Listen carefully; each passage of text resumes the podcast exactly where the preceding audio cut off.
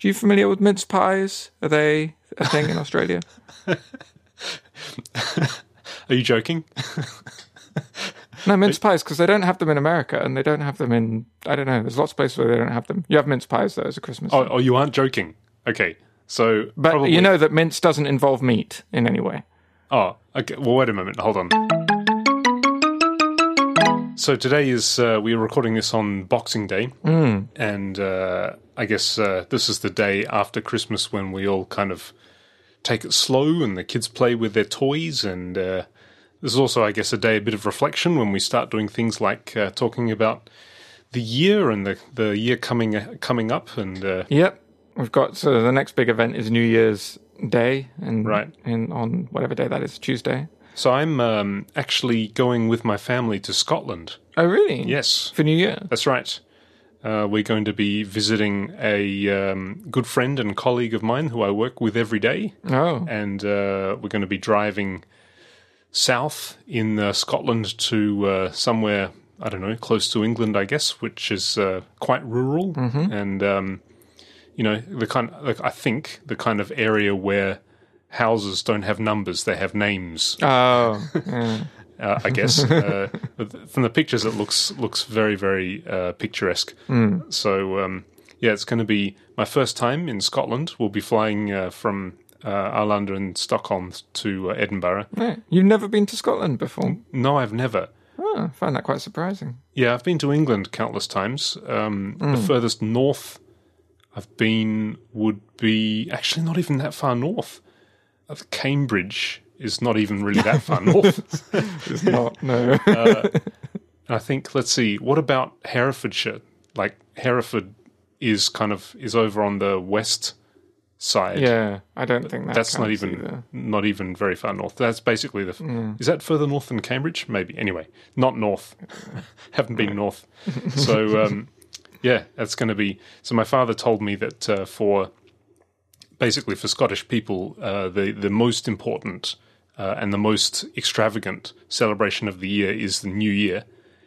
Uh, so I'm uh, yes, I'm I'm uh, looking forward to it. And I, I uh, it's Particularly gonna- in Edinburgh, actually, the New Year's celebrations in Edinburgh are quite something. Yeah, we won't actually be there. We'll be in the rural, rural location that I mentioned. Right. But uh, yeah, hopefully the kids are really excited about getting on the aeroplane. Mm. So hopefully the, the rest of the trip won't disappoint them after that bit's over.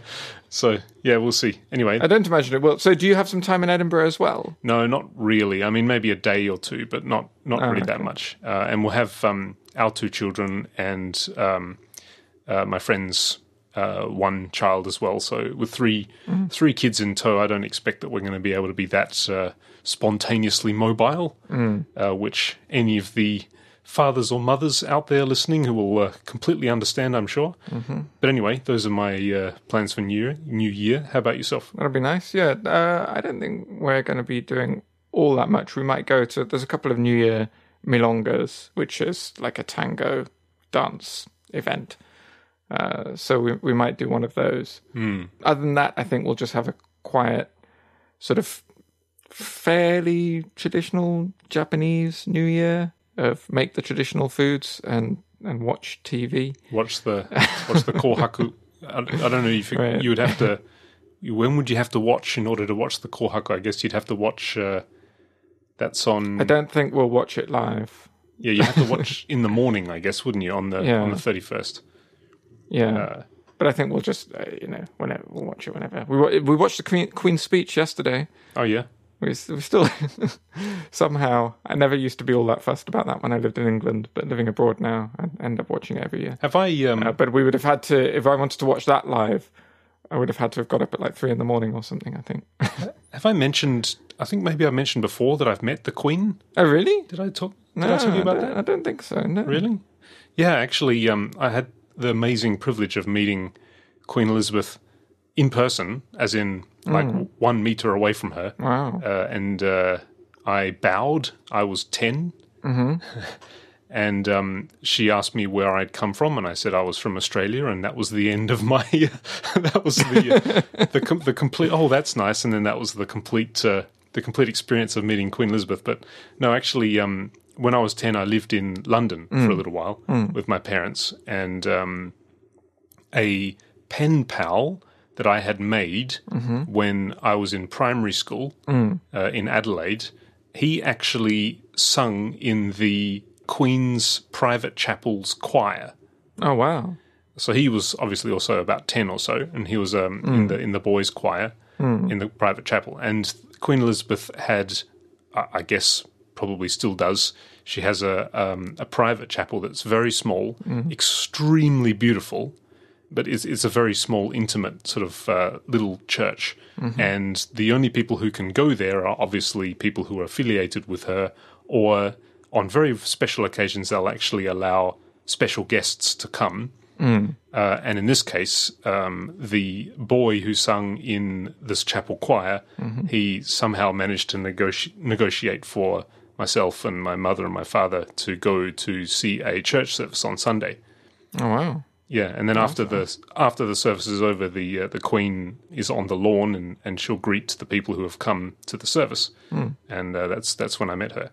And um, as a ten year old, the uh, the height difference wasn't that great, so so I distinctly remember like because she was only a little bit taller than me, but wow, what a what a magnificent woman! I mean, she just yeah, I mean, it's the Queen of England. It's everything that you expect. you know, can, it's such a, a real strong impression from uh, even though I was only ten. You know, obviously, some, meeting somebody. I think um, you know in Australia things are probably very different right now, but. Uh, in those days, which was it was like the 80s, the royal family and uh, Princess Diana and Prince Charles, and you know that was all kind of um, I wouldn't say a big thing, but it was definitely a significant part of uh, a child's life when I was growing up in Adelaide. Hmm. Children specifically. Well, I don't know. I can't speak for adults in those days because I wasn't one. right. right. Suppose that makes sense. But you know, I remember. I, I can remember clearly. You know, school events when the Queen was making visits to Australia, and you know that uh, she was going to be driving around this square at this particular time in this in this uh, kind of convoy of security vehicles, and uh, the whole school would go up there to be with our flags waving for the Queen as she drove past, and you know it was quite a I wouldn't maybe not important, but a sort of a significant source of excitement, I think, for for children in my generation. I suspect it probably still is. I don't know why that would have changed specifically. I mean, it's. Tr- I I think that now that we're adults, we're much more exposed to the other side of the argument, and you know, I'm sure we all have uh, friends who are have a Republican bent, Republican in, in the in the sense of the word that it means that everywhere outside of America. Right, it means something very strange here, but right. Let's not go down that road. so uh, I, I don't know, like Santa Claus, it all becomes much more of a broader question that, that you don't really question so much as a child. Right. But still, I think in the Commonwealth generally, and in Australia and Canada specifically, uh, it still seems to me, at least, that every time somebody from the royal family goes to one of these places, that it is a very big event. Yeah, and I think um, yeah. Anyway, I mean that that was why uh, uh, it was just an amazing privilege and and just a, a such a strong memory. Even though I, I don't remember much of being ten, uh, or just sort of little scenes here and there, but that was one very big important scene. Just a magnificent. Magnificent is really the only word you can use to describe the Queen of England. I mean, just sort of uh, awesome in the, the proper sense of the word awesome, not uh, not the, the modern sense of the word. So, uh, Right. although she, I guess she is probably pretty awesome too, I suppose, in the modern sense. Anyway, It's amazing when you think back to everything that's happened during her reign, right? Like the because it's been so long and Yeah. there's so many like when you stop and have a conversation with like your grandmother and you hear all the things that she's experienced in her life. When you actually take the time to do that, that's also amazing. Um, and the Queen being in her nineties uh, is has a similarly long life to look back on. Plus, she's the Queen of England. right, right, yeah, that's true. So anyway, let's um, go over a bit of a, a, recap of our New Year's resolutions for 2018 because I do clearly remember our episode at this time last year when we were talking about what our resolutions were going to be for 2018. Good. I'm glad one of us does. Actually, I don't remember. I remember the conversation, but I don't remember what your resolutions were. my think, my resolutions were wasn't it to go to the gym once? Go to the gym at least once. tick that off pretty early in the year, uh, and uh, conduct a conversation in Spanish that oh, that's was not awkward while right. I was in Spain, which I did in the taxi. Excellent.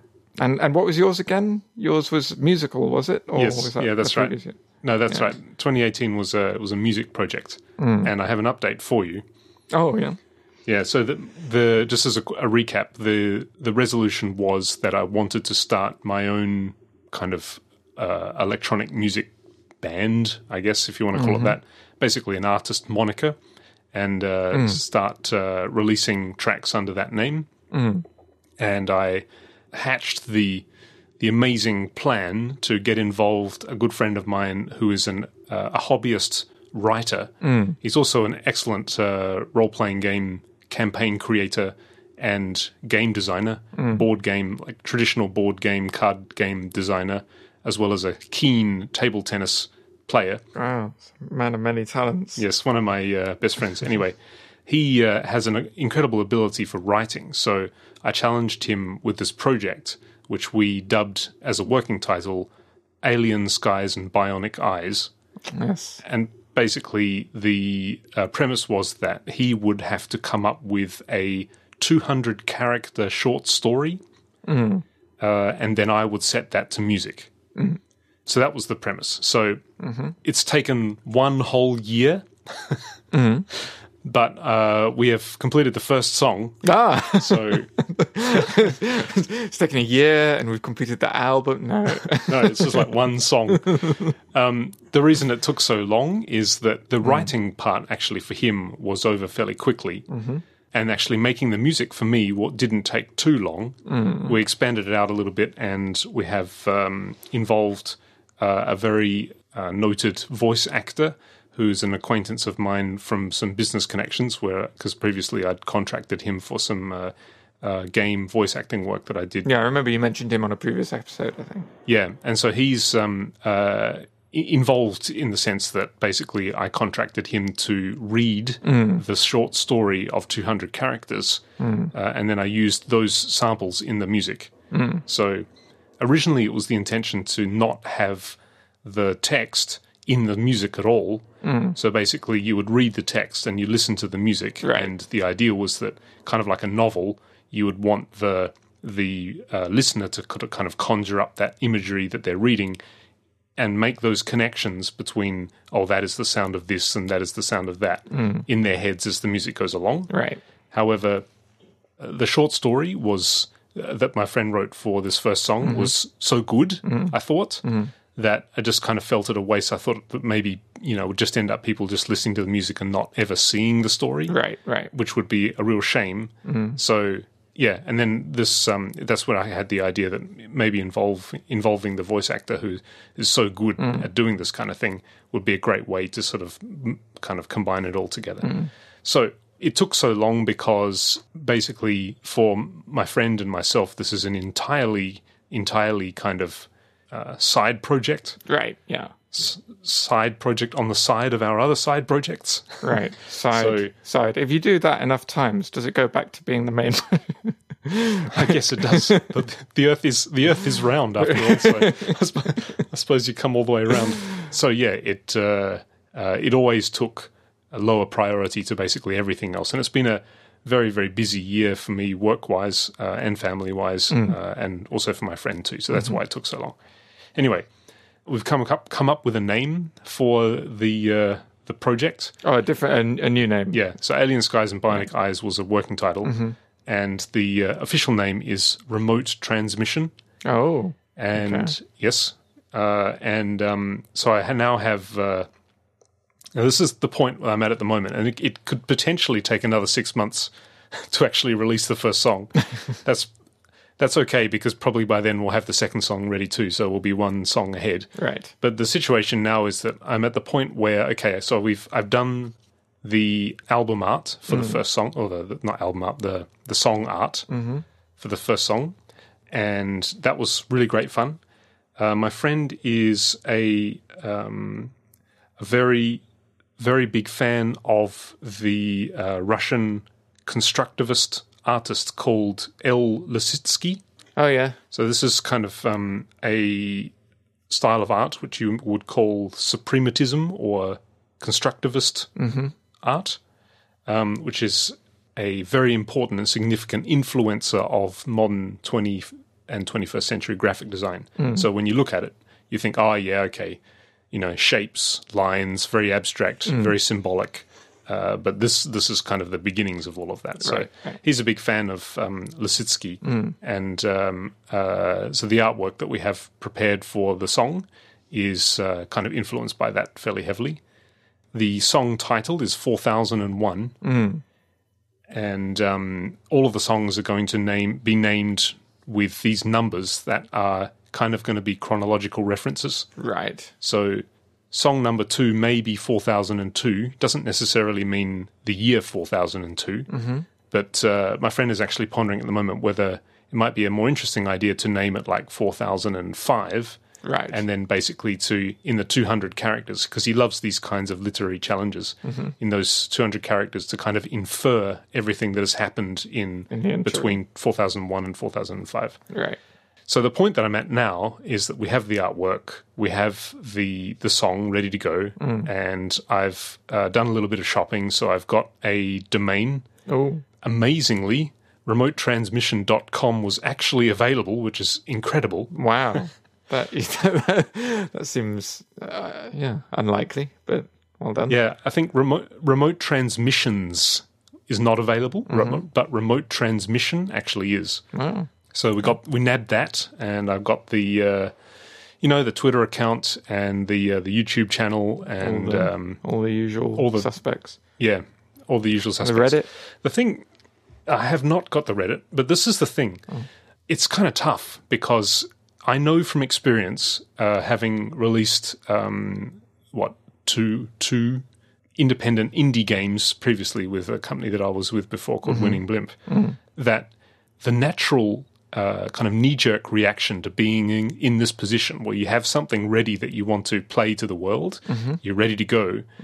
The, the, the natural response basically is just to oh, Throw it know, out who- as who cares? Just just just put it out there, and you know, and and it will float to the top because it's good. You know, and, yeah, you know, quality floats to the top. Right, right. But that's that's like a real rookie mistake when it comes to game marketing. Mm. Because especially, yeah, especially in this day and age, especially on on uh, the mobile platforms as well, Right. you know, there's something like three to three to four hundred games released every day Mm. on on iOS alone, Right. and the to, to think that anybody is going to notice your game amongst all of those other incredible games coming out is is just uh, um, extremely naive. And my friend and I, were, we're definitely not doing this for any kind of commercial objective. You know, we're not not in it to be famous, and we're not in it to make money, because arguably. Uh, and this is a topic for another discussion, but arguably these days it's extremely difficult to make any money uh, from uh, selling music online. You really, Right. if you want to make it as a professional musician, you have to be uh, playing live and you know um, coming with a full package like that, rather than just hoping that people are going to buy your single. just doesn't work like that these days. So we don't have any commercial interests in mind with this. But that said, we don't really want to have our year's worth of work. Uh, although it was a year's worth of time, but actually the amount of work probably kind of sums up to maybe about I don't know eight hours or so. Right. Right. But yeah, but still, you, you, know, don't want it's a waste to just throw it out and let it be lost in the ether, right? Exactly, exactly. So there's a number of things going through my mind. One thing is that I know from my experience also with uh, releasing games that the first, your first opus that you do on this kind of project is always the worst one. Mm-hmm. Like if you remember Station 13, Episode One, it was you know kind of a bit bit awkward, bit, bit rough and ready. no, that's exactly right. You know, it's kind of compared to you know the the, the pinnacle of extreme talkback quality that we are now. Um, uh, episode one was kind of a bit laughable. Mm. Anyway, it's the same thing with this track. You know, I I know that you know it's not the best piece of music I've written. Mm. It it does the job in that I think that it conveys the imagery of my friend's story very mm-hmm. well. Mm. However, I know that by the time we get to episode 41 like with station 41 if we by, mm-hmm. by the time we get to like uh, um, uh, song number five right it's right. we will have found a workflow and we will have found a rhythm and there'll be a sound there right. and something that people can really latch onto so part of me is also thinking that well if this first song is not really that great in the bigger scheme of this remote transmission project anyway mm-hmm. then why should i be you know why why bother kind of thinking too much about the release and just put it out there and see what happens.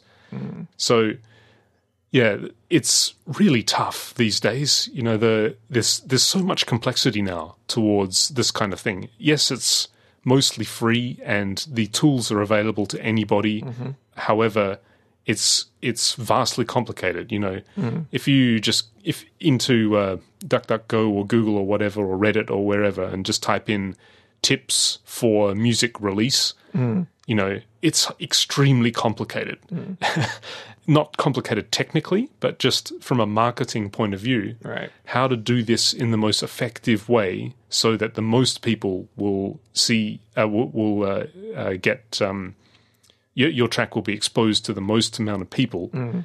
And kind of like Twitter in a sense that you never really know which one of your tweets is going to be popular. Mm you know, you, you just kind of put stuff out there, and every now and then something kind of clicks, or you know, somebody with a lot of followers on Twitter happens to retweet what you've written, and then you get lots of followers or mm. lots of likes, or you know, you never really know what's going to to hit. So, on the one hand, you kind of feel that well, I really should be thinking a lot about this strategy. Like, mm.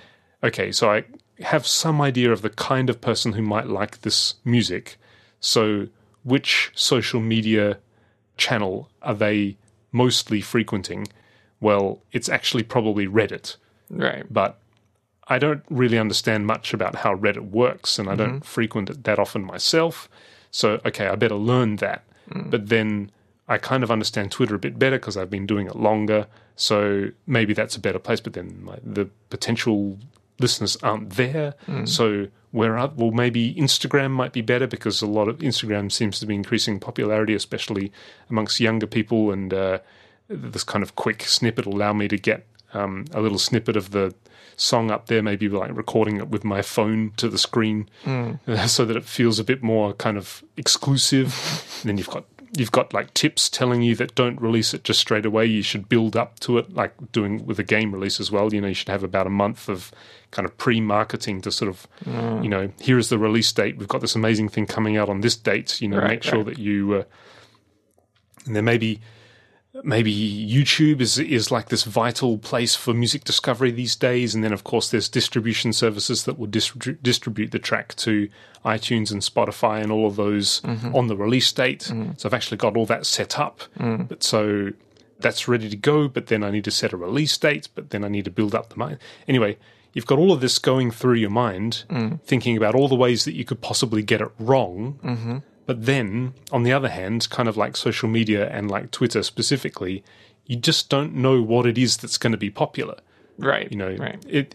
I could I could just have be doing everything completely right, and press the the go button, and then on the launch date, the music track comes out, and I get like, you know, ten listens, and then maybe somebody buys buys it on Bandcamp, and then that's it. Right.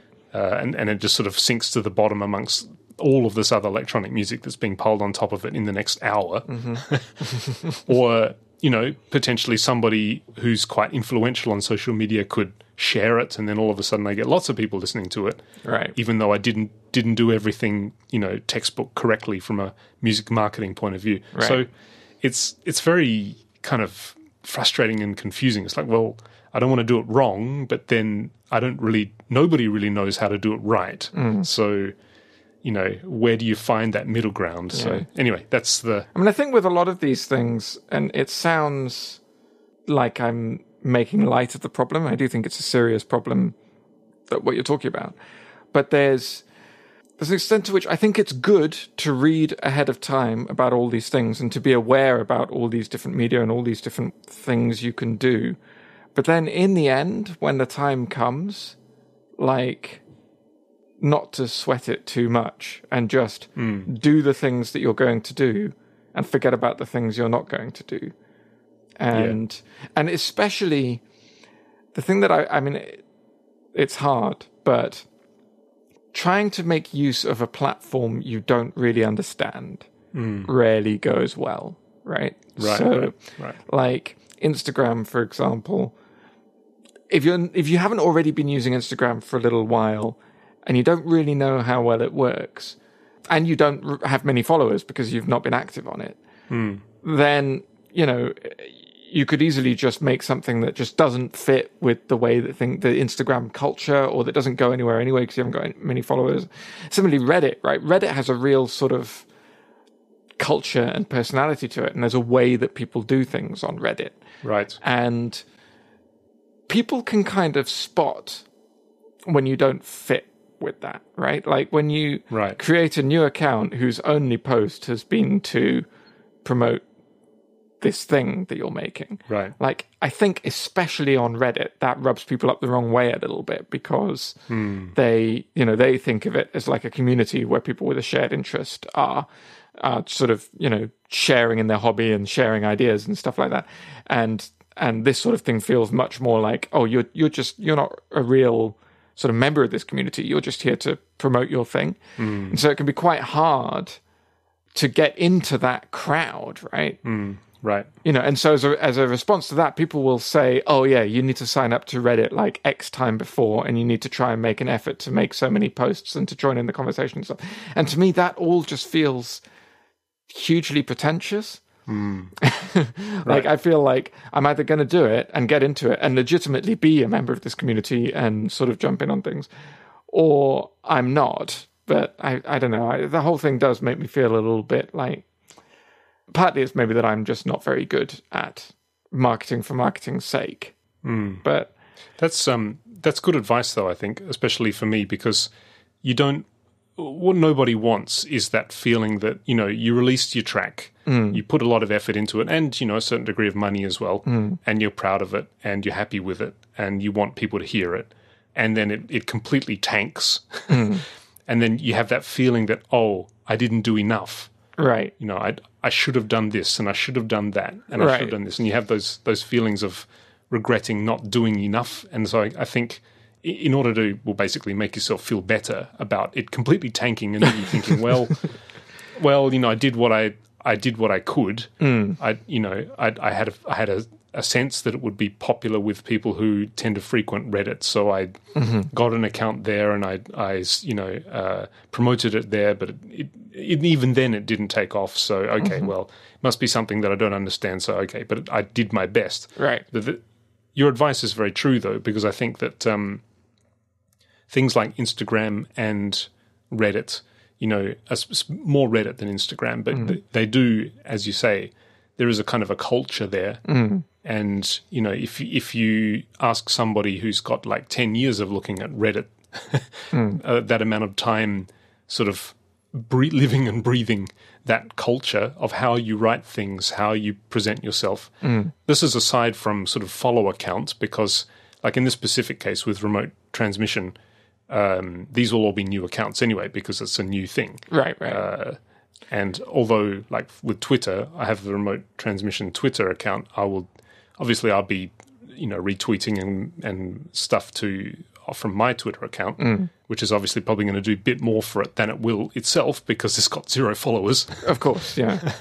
it, but it is a very good point that you know maybe it's uh, never going to be very useful to try and kind of squash that square peg into the round hole and say, well, I guess I need a Reddit account. I better make one and better, you know, say something from it so people don't think that it's just new.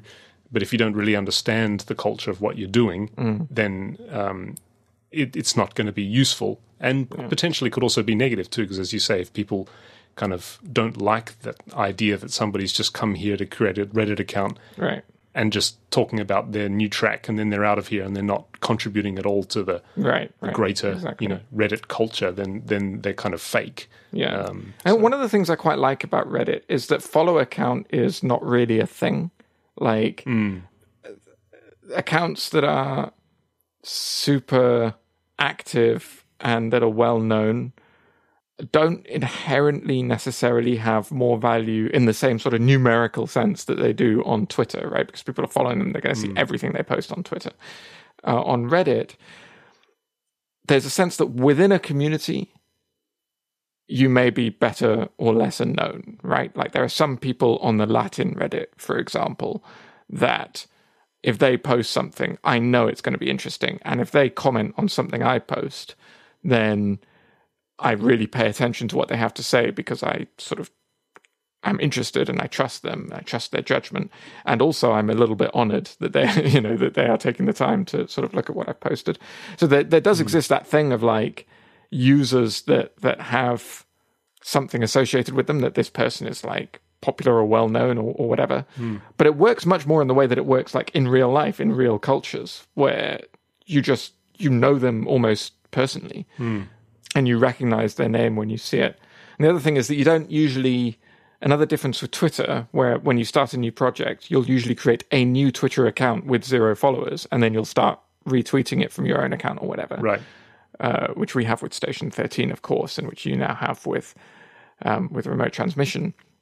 On Reddit, you'll you'll create a new subreddit to be the new place where discussion of your project goes, but you'll continue to use the same account, and you may, you know, make references to your thing or m- link to things that are on your subreddit on other subreddits, hmm. but you're using your same account, and so you don't suffer from that zero followers on day one problem. Like if you've been active in other ways. Like I'm obviously very active on the Station 13 subreddit. I'm also pretty active. In fact, I think I'm probably even more active on the Latin subreddit at the moment. Hmm. And I'm, you know, I post to a few other subreddits. So if I start a new project tomorrow and I create a new subreddit for it and I start posting to that, and maybe I want to post to some other related subreddit to promote my thing. I don't look like a new account that's just been started up to promote this project because I do have this history of of posting other random things to a variety of different topics. Right, right. Yeah, the only place I have that is Twitter. Mm-hmm. Uh, so I guess it makes most sense that I should be focusing my efforts there. At least you do have. I mean, you know, you you have an account on Reddit already, and you have posted mostly to the Station Thirteen subreddit. Uh, Right. But you do uh, you you have non-zero history there. Right, right. you the advice that you're giving is very good. I think that um, it's probably better not to um, focus on areas where I don't have that much experience or history, just simply because uh, it, it doesn't look too good in in those kinds of places. So yeah. Anyway, that's the point I'm at with remote transmission. Uh, Okay, so is your 2019 resolution going to be a sort of continuation of that, or have you got anything new you're considering? No, basically, I think it's going to be uh, a continuation of this because uh, it is an exciting project, and I'm I'm most excited to to get to that you know fifth song point when we can say right, finally we've found our rhythm and we found our uh, style, and um, I think that's obviously we're not going to get there if we if we're not pushing ahead with it. Other than that, no, I think that's that's uh, Do you have any co- anything concrete like you're going to get one song out or two songs out or something like that, like actually publish something or or something like that? Do you want to commit to, or do you want to hold off on that? uh, oh, you mean next year Yeah, for for a uh, a resolution? for the sake of having a resolution. I think uh, I think uh, yes, probably. I think it will be. I think it will be good to be at this point next year at this time on the twenty sixth of December of twenty nineteen, uh, having maybe two songs released. two songs out in the wild. Um, yeah, so four thousand one is the first one. yeah. Uh, so basically, we'll two of, and then another one released throughout the year at some stage. I think that would be uh, that would be nice. But what about you? So I'm actually thinking. Uh, obviously, I want to continue with some of the things I've been doing this year. In particular, it wasn't a resolution of last year, but Latin has since September has been sort of a, a big focus as I've, you know, I, I did my trip to Spain, so I've eased off the spa- Spanish a little bit and, and concentrated on Latin. And uh, actually, I don't think I've told you this, but did you know I actually have a second podcast? no, I, I had no idea. it's very different from this one. Okay. How long has that been going on? Uh, two or three months. Just moonlighting on the side. with, uh... it's uh, so what happened was I wanted to get some feedback on my pronunciation of Latin. Right. It was actually quite interesting. We have from a variety of different sources, both actual real life sources like people like Cicero, who at the time wrote quite a lot about language and they made little jokes about how people were mispronouncing things and stuff. Between that and then the study of linguistic history and how the various languages that have derived off Latin have changed in certain ways, and we can sort of reverse engineer those changes. And so we have a reasonably good idea of the way that Latin was pronounced. Hmm.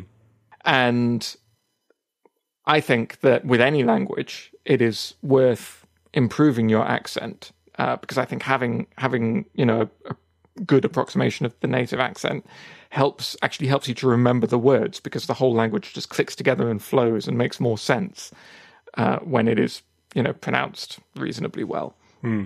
Uh, so I wanted to get some feedback on my pronunciation and uh, there a, there's a set of stories that are written as like an auxiliary text to the textbook that I've been following mm. called Fabellae Latinae, uh, which are just very small little stories matched per chapter, so the language gets more complicated as you go through. Mm.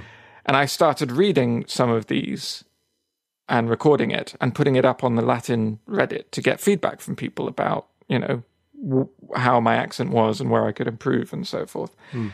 And after doing this a couple of times, I thought, well, I'm already recording these things and converting to them to MP3 and uploading them so that people on the internet can give me feedback on them.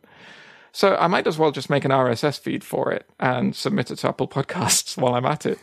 okay. Uh, so that's what I did. So I actually, wow. you can plug into your podcast player of choice. I'll put a link in the show notes, but Fabellae Latinae is what it's called. Um, and every week, usually on Saturday, sometimes on Sunday, I upload a recording. Each one is about three to four minutes. Okay. And it's just me reading one chapter of this book. Hmm. So it's not, it's totally different from this. It's not live discussion and it's not really chatting. It's like, it's just me reading. Right. And because it's really an exercise to try and get feedback and then improve the next week, you can hear as I'm going on. My accent changes a little bit every recording because I, every time I'm trying to incorporate the feedback I got ah. from the previous week's recording.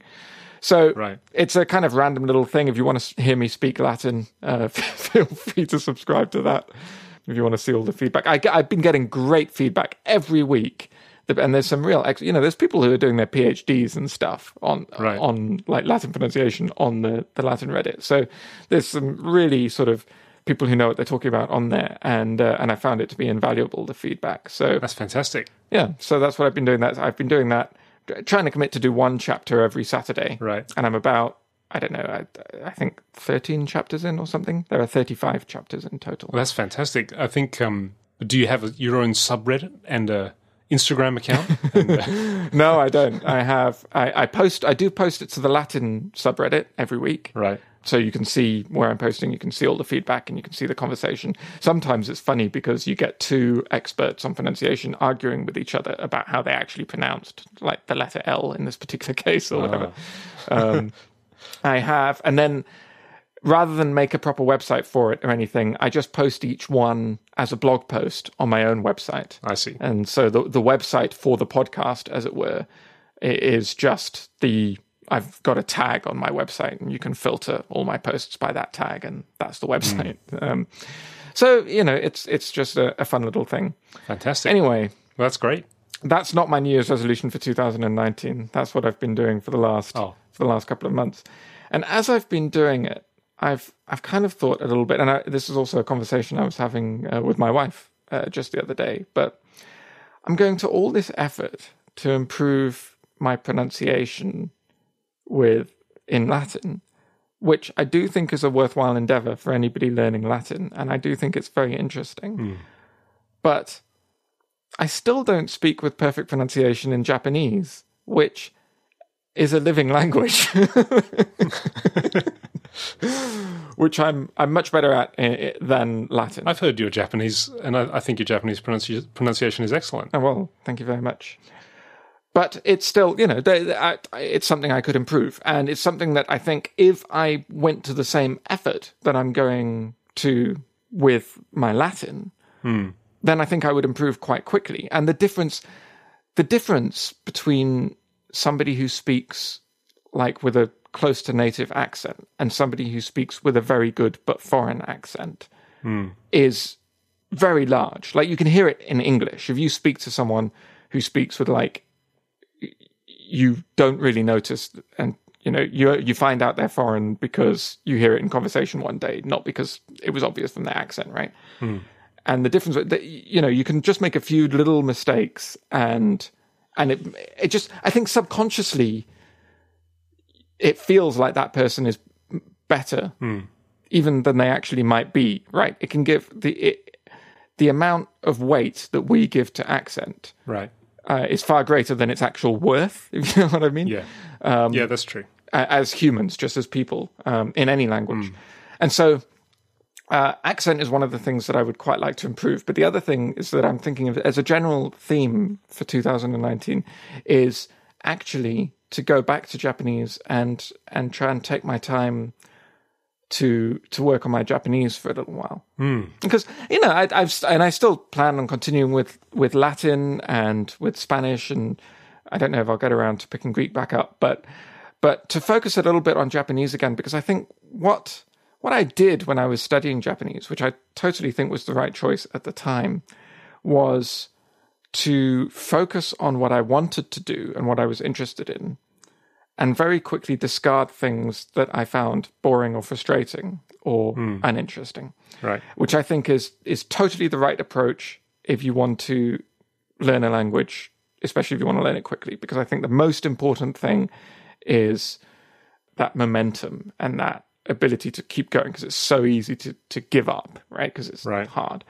Um, But what's ended up happening now is I've got to sort of the point where I am now, where I can fairly comfortably hold a conversation and I can, you know, read and write reasonably well. Kind of out of practice with handwriting, but you know, I, I'm I'm comfortable in all these different things. But I have all these little gaps in my knowledge from things I just skipped over because I didn't want to do them. And I think I've got to the stage now where if I really want to sort of get to the next level with my Japanese, Right. uh, uh, I need to go back and fill in some of those gaps and do some, even some of the boring stuff, just to try and round it out and and you know, just get the get the whole picture in, in place, if you know what I mean. Well, I think that's an excellent resolution. And of course, you are. I mean, being married to a Japanese woman, It helps. and your yeah, your um, I, I assume that your uh, well, I know that your your lang- lingua franca in your household is Japanese, correct? Right? Yeah, yeah. So you know that automatically gives you uh, not only you know a great uh, incentive to um, to to brush up your already excellent Japanese, but I guess it's already um, uh, it's also uh, you know very very useful as well for your everyday. I would definitely win a lot more arguments. I think if I spoke better Japanese. Well, I, I mean, I I know your wife, and I don't know about that.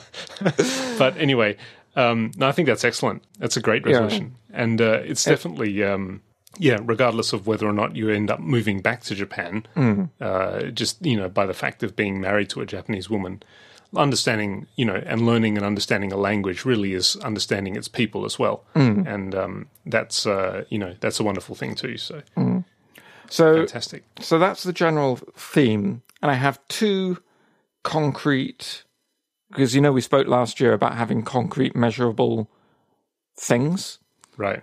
uh, which I then failed to do with my Spanish goal of talking to someone in Spain. Well, you did in a taxi, right? Well, I did. No, I did do it, but I mean, I, I, I, the goal that I set for myself, which was to have a conversation that quote isn't awkward, Okay. is not that measurable. oh, right? I see. I see. I see. So I have two things which I am thinking of doing. I'm not 100% committed to both of them yet, but they're both very concrete and hmm. in a way, three things, I suppose. So, number one is to, to work on the accent specifically. The last few days, my wife and I have for half an hour every day, just taken a sentence or two out of a book or out of the news or something like that, and I've read it to her, and she's just been very detailed in like picking out things. Oh, that sounded wrong, or you know that wasn't quite right. Say it this way, and we've gone through the same sentence and just you know practice saying it uh, over and over again. And I think that that I think my biggest problem it, with Japanese pronunciation is the pitch accent and the intonation. Mm. That's the biggest thing that marks me out as noticeably foreign. Mm. And I'm, I, I don't think I'm as bad as, as some people in terms of overstressing things. Mm.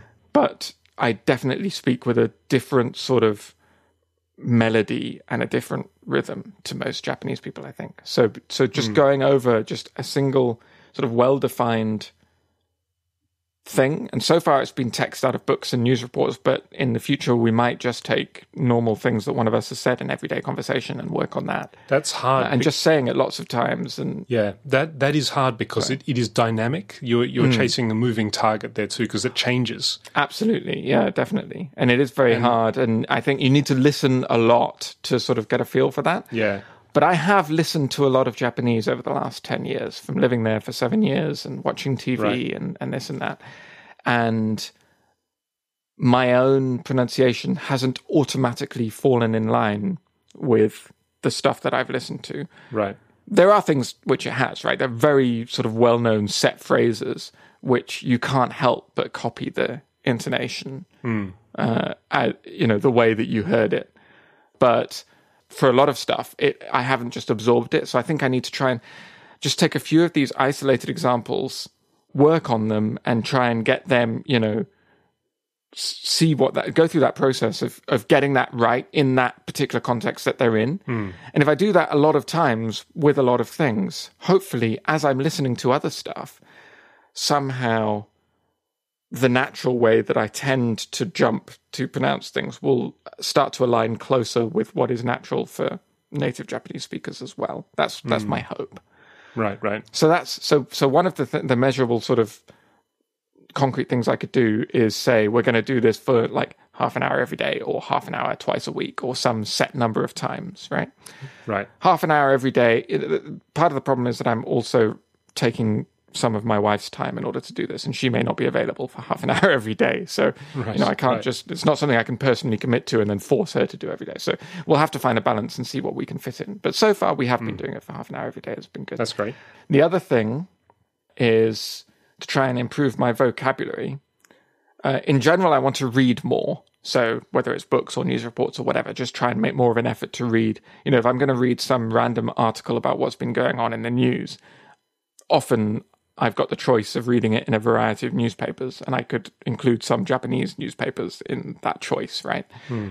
But as to try and be conscious of what I'm reading and to avoid just getting the gist and skimming over it and not really improving, to actually make an active effort to find, say, five new vocabulary words each day. Just not not go out just searching for them, like looking through a dictionary, but in the over the course of my reading, make a point to spot words that I haven't seen before and either underline them or note them down or something like that. Hmm. And and to try and read enough that I get to some number, say five each day Right. you know, I, th- I think as a as a conscious way to try and Im- improve vocabulary, right? Hmm. And then the third and final thing, which is a goal, and I'm still deciding if I really want to do it. But this is less of a, an everyday I'm going to perform these steps thing, and more of a by the end of the year I will achieve this goal thing, which is to take the JLPT. You know, the JLPT, the Japanese language proficiency test. Yeah. Which level? Uh, N1 or bust, I think. I think you already. I thought you already had that. I don't know. I've, I've never taken it in any at any really? level. Yeah, Oh, really? Oh, yeah. Oh, that's. I thought. I thought that you'd already taken level one. No, I, level one being the highest level, right? Right. That's correct. Yeah. Go, the lowest level is five, and then four, three, two, one. Right. And the general consensus is that only two and one are actually really worth anything. Yeah. The others give you a sense of improvement if that's what you want, but you know, you need level two to get into a number of jobs, and you need level one to get into a number of universities. yeah, yeah. and so, you know, th- those are the ones that are considered valuable. And I could take Mm. either. I think I could probably.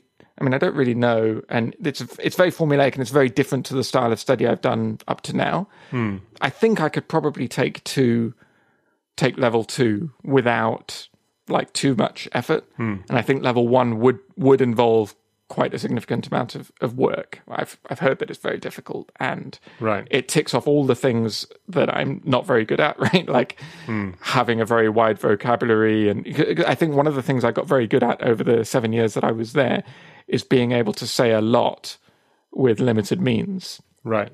uh, which is an important skill in life, but not one that they test you on the JLPT. No, right. right. Um, so that is that is a thing I'm thinking of doing, and the reason I haven't committed to it yet is just because uh, part of me hates the idea. like I've always, Right. I, I hate standardized testing, and every time I I do have a textbook to related to the JLPT that's like you know specifically these are the things you should study to um, to take it. And every time I open it, it's like, oh, this is so boring. um, but as I was saying earlier, I think I might need to push myself to do some of these boring things in order to fill in these gaps that I've managed to get by without until now. Right. Yeah, no, you, you should absolutely do level one. Level two would just be too easy for you. Mm. Absolutely, yeah, uh, definitely level one. Oh, okay. You know, I'll try. Have you done it? yeah, I have. Uh, I passed level one. Oh, really? Okay. That was like, uh, ooh, ten years ago or so. yeah. Yeah, my my approach to Chinese and Japanese, which are the two other languages that I speak, has always been very pragmatic. In that, um, I've always been a bit of a what, what's the right way to put it? Um, adverse to study Right. Guess, is the best way to put it. And I've never really bothered. Right. You know, I, I have a my university qualification was in Chinese and Japanese, but basically, you know, um, really purely doing it just because I enjoy it, but not so much because I, uh, you know, specifically had goals or objectives or wanted any kind of sort of you know native sounding pronunciation or any kind of perfection of any sort. right. But I, I just sort of did it because I because I liked it, and obviously because my uh, my mother is Chinese. Right. Uh, so there was some sort of heritage reasons there too. Right. Anyway, uh, yeah, with with Japanese as well. When I was in Japan, Japanese was purely like the language was purely a means to an end, which was just talking with people in the band that I was in, Right. Right. and you know that's that was basically it. And so, yeah, basically, I never really studied, but just sort of talking a lot, and just because I liked talking languages and I liked Japan and Japanese people, obviously, and so uh, just doing a whole lot of ta- talking and sort of learning gradually and organically that way. And then there came a point when a colleague of mine at the company I was working at got really angry that I could speak Japanese so well and I didn't have any qualification to prove it. and and I was kind of like, well, you know, I don't care about qualifications. I mean, I'm not speaking. Right. I'm not doing this to perfect it in any way or to be sort of have this acknowledged in any way. My Right. Right. my qualification and my own personal form of acknowledgement is, you know, can I talk to the people in my Right. band who don't speak any English? Yeah, that's how I've always felt as well. Right, and if I can do that, then I've passed. So, Yeah. like, I, what's this for? Right, right. But he he said that it was a complete waste being in that country Mm. and not having a qualification to show, uh, which would obviously open up other and you know more interesting opportunities for me. Right. So for my birthday, he bought me the JLPT Level One study book. Classic present. Yeah, that's right. I thought you were Um, going to say he signed you up for the JLPT test. no, so yeah, he, he he bought me the textbook, and uh, you know, he kind of forced me to, to look at it, and I was like, oh, all right, well, you know, whatever, okay. Right, right. And I looked at it, and yeah, it's kind of interesting. I mean, it's pretty. None of it is useful, Right. Like none of it is actually practically useful, Right. Um, no, no, not none of it. I mean, I mean, very little of it is actually is, is. A lot of it is kind of archaic forms and more formal things that you'd rarely ever Right. uh, say, but sometimes read. And also, I mean, I think that the wide vocabulary that it asks of you is useful if you want to be able to read a, a wide variety of stuff. You know, if you want Right. to just be able to pick up a newspaper and just read it as a newspaper, being able to read any of the articles which might cover a number of different topics, each one of which has specialist vocabulary associated with it. Right. That that is where that comes in handy. Yeah, right? I mean, yeah, uh, the just, I mean, basically, uh, I've never, as you know, all too well, and as listeners of Session 13 know all too well, I, I don't really have the, the world's greatest appetite for literature. putting it mildly. So the you know reading in Japanese beyond mm. reading manga mm. um, uh, was never really sort of a big um, source of interest, or uh, I've never really felt right. that enthusiastic about right. it. So in all in all regards, I just never really sort of thought that I any of the JLPT level one would be that useful. But I thought, mm-hmm. well, you know, I'm got the book, I may as well try and learn it. So mm-hmm. I did the test, um, and it was very very difficult because. Mm-hmm. During the breaks in the test, there's some break periods. Mm-hmm. I think there's like one or two break periods in the test because mm. the test takes several hours. I was surrounded by Chinese students, ah. and they started to talk in Chinese in between the in in the breaks. Right. And the the thing about language, of course, is that if you understand it, you, you can't not you can't listen not listen it. in. Yeah, and then you're switching no. to that completely other mode. Like. Exactly, and yeah. it was like really is really kind of off putting. yeah, but. Uh, managed to get through and uh, and pass the test, and that thankfully, you know, with with a great deal of gratitude to that specific, that colleague who bought me that book, mm. uh, that was what kind of opened up opportunities for me working at uh, um, the Industrial Design Company and various other Japanese graphic design companies. Mm. Basically, having that qualification then put me in a good position to be, you know, have more of a broader scope of jobs available to me. Right. And at the time, I was not dissatisfied with the job that I had because that was in human resources and I was working with great people. Mm-hmm. And, um, you know, I thought, yeah, this is fine. This is great. Mm. But um, it also, uh, you know, arguably, there I was in Japan. there's a whole breadth of sort of, uh, you know, great experiences to be had in corporate mm-hmm. Japan as well. Great experiences, not enjoyable experiences, but great experiences in corporate Japan that are to be had, and um, you know that qualification was what uh, you know gave me the opportunity to explore right. some of those. So, right.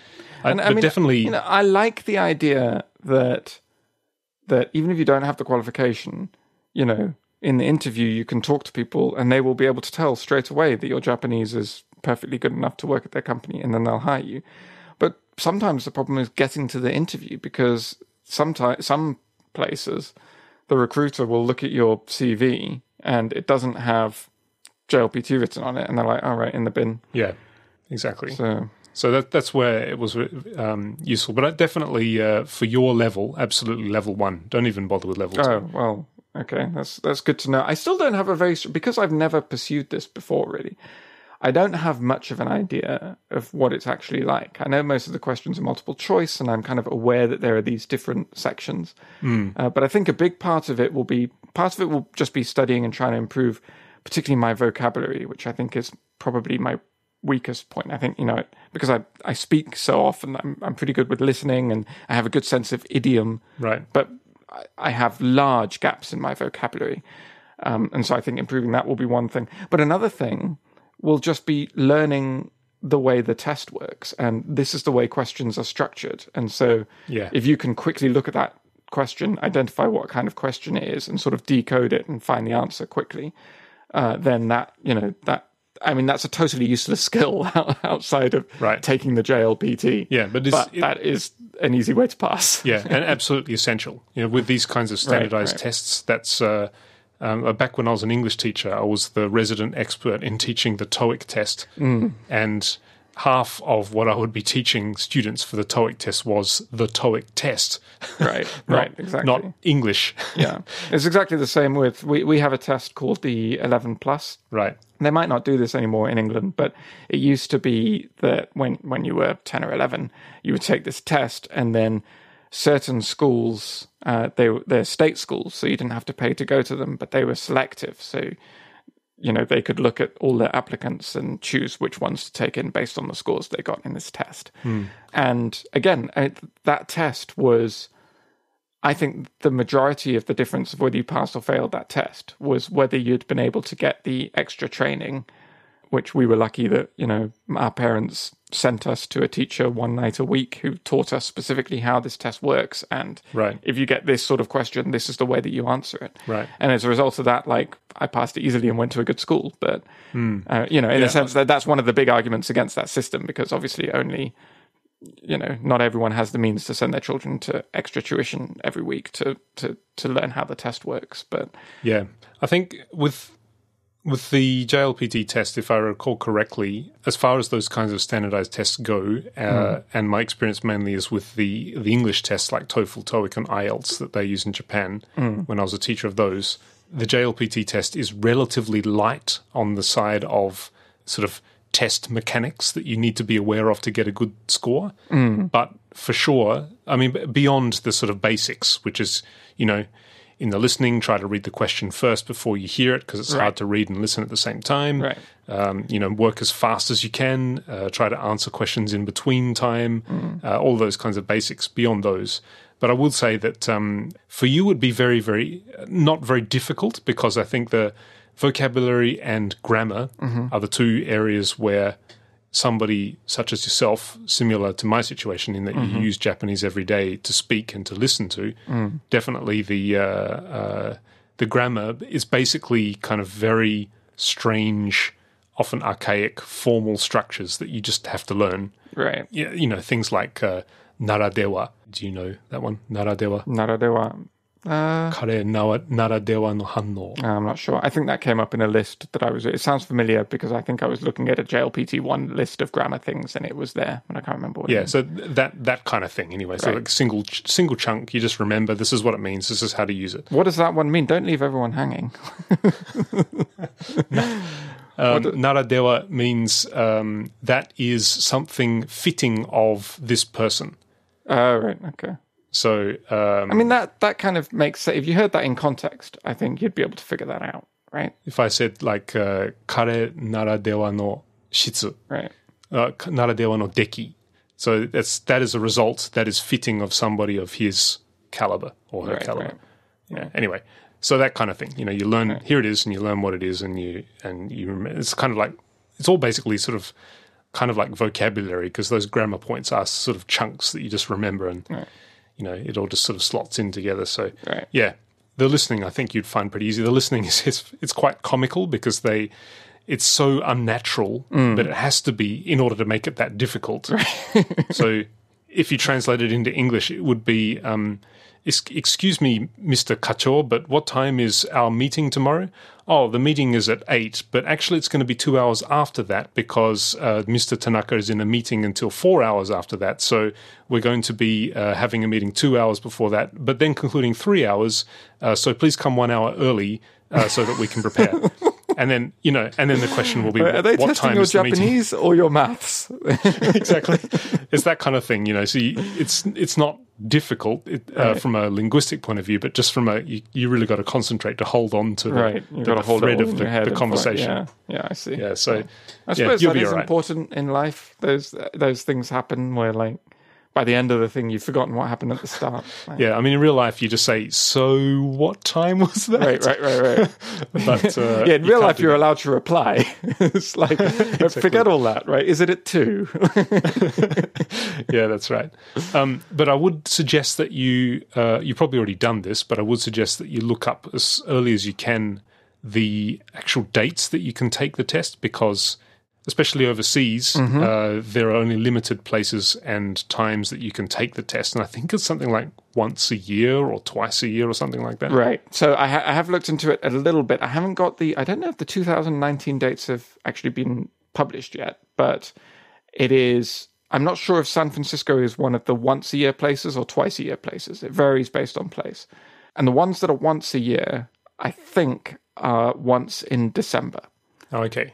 And then the ones that are twice a year are July and December. Okay, right. So I'm, I am going to look it up. I think probably what I will plan on doing, if it's a twice a year place, San Francisco, will be to take it in the summer mm. almost as a practice run. And then if I pass it, then great, I can relax for the rest of the year. uh, and if I don't, then I'll have a better idea of what to expect right. in December. Right. No, I think I don't know how much it costs, but I imagine it costs little enough that I could do it twice without worrying yeah. about it too. No, I think you should uh, just do it in July. I don't think because I, in my case, I'm assuming that our Japanese levels are are uh, quite similar, which I think I seem to recall that they are. Mm. But um, I studied for about a month mm. before the test So Right. uh, if you've got from now until July, I think that'd be fine. Yeah, I, I I hope that it will. Anyway, I'll I'll look into the San Francisco dates, and yeah, I mean, I'm I'm saying I'm I'm hoping that it's a twice a year place, partly so I can do it early, but also it does give me the backup that should I fail it, then at least I've got another chance. Right. I'm not going there planning to fail. Very good. Well, I think those are some excellent resolutions. Um, I'm, I, when I was listening to you uh, talking about the oh, we've got um, there's these three goals that I'm going to do these this and this number one and this number two and this Right, number right. three and then Right. you know I've got this one here and it's basically a total of like four or five resolutions in total. I was sort of thinking, ah, you know what it is to not have children. well, but they're not. They're all related. They they are all really one resolution, which is get better at Japanese. But they're just three Right. three concrete steps to do that. Yeah, it's just like uh, again, any mother or father who's listening to this would be sort of thinking, yeah, yes, you know the uh, the, the luxuries of not uh, oh having children, of course, is is precious and wonderful, and, and it's a miracle, but uh, you know it, it certainly doesn't do good things for your free time. That's for sure. No. So the time to actually put into studying or to practicing, you know, a, a Japanese sentence for your pronuncia- pronunciation once a week with your wife, or even those kinds of things, is uh, quite a luxury. So that's very nice. Meanwhile, I will take one year to make a song. so uh, Well, Yes. yes. I mean, you know, we're all very busy. uh, before we before we close, uh, do you know you want to know something that's great? Uh, go on. Rechargeable batteries are great. Oh, Let good me- segue. rechargeable batteries are great. I think uh, this is like this. Um, I think we mentioned it in one of our one of our previous many episodes um, where I think also I was talking about getting new glasses. Um, the it's a funny thing about technology that you are not sort of immediately in contact with a lot. How it just sort of moves along, and then when you come back to it, you kind of realize, wow, this is cool. This has come this far. Mm, Oh yeah, yeah. We were talking about skateboards and guitar tuners and stuff. Yeah, yeah, that's exactly yeah. Uh, so this is the case with rechargeable batteries because uh, um, uh, we've got um, my son has got this um, illuminated star that's in the window, as like I mentioned previous episode about. Uh, uh, one of the things that Swedish people like doing, put the putting these um, illuminated stars Oh, yeah. uh, in their windows uh, to, to kind of light up the darkness. Anyway, his runs on batteries, so he, Hmm. ru- it runs on rechargeable batteries, and we have this rechargeable, this battery recharger. I have no idea about the was it lithium ion or Yeah, the yeah. Yeah, that is wh- the- what the difference. But back in the day, when uh, well, the last time I actually got to to use rechargeable kind of insertable batteries like AA batteries, um, the charger I remember was really finicky. Like you had to have all four of the slots had to be had to have a battery in them. Right, right. To complete the And- circuit. Yeah, and then you didn't want to leave it like it wouldn't. If you left it on a- too long, then the batteries might sort of start leaking. So you need to pull Right. them out when they're charged. Yeah, and stuff. that's Yeah. that, that's right. And it was all, and then you have like this sort of uh, what do you call it the the the battery memory where it kind of can get a bit confused about how full it is. Oh yeah, yeah. You need to sort of fully discharge it and then fully recharge it right. Rather than So- like top it up. Exactly. Yeah, and so uh, fast forward to 2018. Mm. Wow, the, the the battery chargers are cool these days. That's great. I mean, to begin with, previously when I recharged batteries like decades ago, it was like Mm. you know it was like basically four hours or so to recharge your batteries. Right. These things like do it in 20 minutes, and you don't have to have. You can put any amount of batteries in them, and it's got this cool little screen that will actually tell you. It'll tell you how many uh, milliamps per hour. I get M A H. I guess is milliamps per hour. Is it Maybe. Yeah. milliamp hours? Probably. I don't know. I don't know. Anyway, it'll actually it'll tell you how much is on the on the battery, but it won't only charge them. You can test the battery to see how much charge is on there. You can list in volts, in milliamps, in milliamp hours, or whatever that H, wow. whatever this that is is. fancy. It can also list um, the amount of time that the battery will take to discharge all of its power, which is amazing. Uh, and then it has all these cool functions. It can charge, it can discharge. So if you if you do have a battery that's gotten itself confused about how much charge is on there, you can you can actually force it to discharge and Wow, then sort of ref- refresh it. So you can there's a function called refresh, and Hmm. basically when you do that, it will discharge the battery completely to zero and Hmm. then recharge it up again. Wow. And all of this in like 20 minutes. I mean, Hmm. sensational. Wow. That does sound very fancy. We're still using the, uh, I don't know if it's the Eneloop brand, but it's that sort of style of thing. And they've got a little charger that you plug into the wall that accepts four batteries. Right. But it doesn't have a screen or anything. It's just got, you know, your typical LED that's orange if it's charging and green if it's fully charged. Hmm. And, and that's about it. Yeah, this one's even got a, a little cooling fan because the, the batteries the batteries get kind of hot because they're charged so rapidly. So uh, there's a little cooling fan to, that comes on, and then when it's full, it actually on the display it will say full. Nice, Very So, good. rechargeable batteries. are Funny cool. enough, I find that as time goes on, uh, I'm less exposed to all this because more and more of my devices contain the rechargeable battery in a form Right. that is impossible to replace.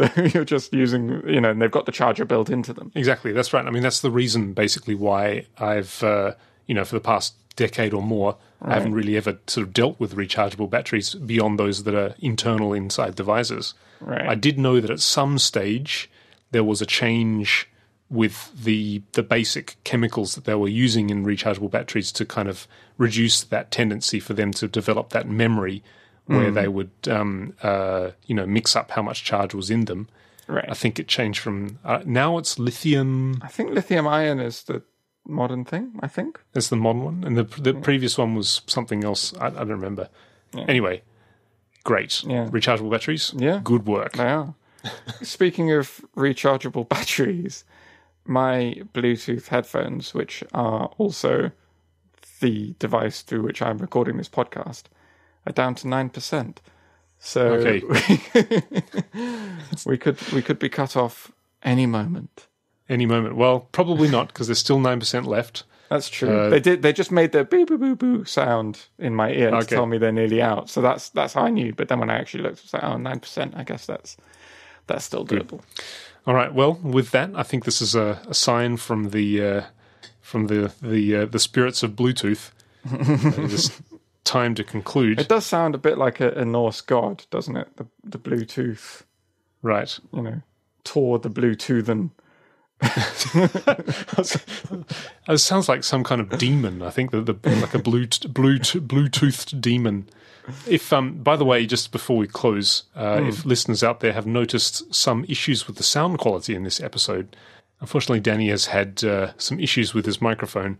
So if it does sound Oh, a we didn't different, talk about that at all. I mean, that's the whole topic. My the whole buzzer we had. This was back in like episode seven or eight or something. I think I was probably complaining about how my microphone buzzed, and it was you know, and and I was calling support, and then it fixed itself magically. Right. Well, it started buzzing last week again. Thankfully, it's still within warranty, so I've written to them, and hopefully, it'll all be solved. But for this week, I am recording using both that microphone and also using my Bluetooth headphone microphone AirPods. right? So if, if this if you're listening to this, it means that it worked. It means that it worked one way or another. Um, Right. Hopefully, it doesn't sound too bad. Anyway, to uh, finally close up, I think we should um, take a moment to wish all of our listeners a very happy new year. All right. and uh, we hope that your your 2019s are uh, wonderfully productive and fruitful and enjoyable. And uh, I guess you should also uh, jump onto our subreddit to let us know uh, what your resolutions are, because I think uh, Yes. that'd be Indeed. that'd be nice to nice to read. So happy new year, happy new year, everyone! I guess this will come out uh, two or three days before the new year comes. So uh, It will. Something a- you can listen to while you're watching the clock count down. yes, very good. All right. Happy New Year to you too, Alex. All right. See you in 2019.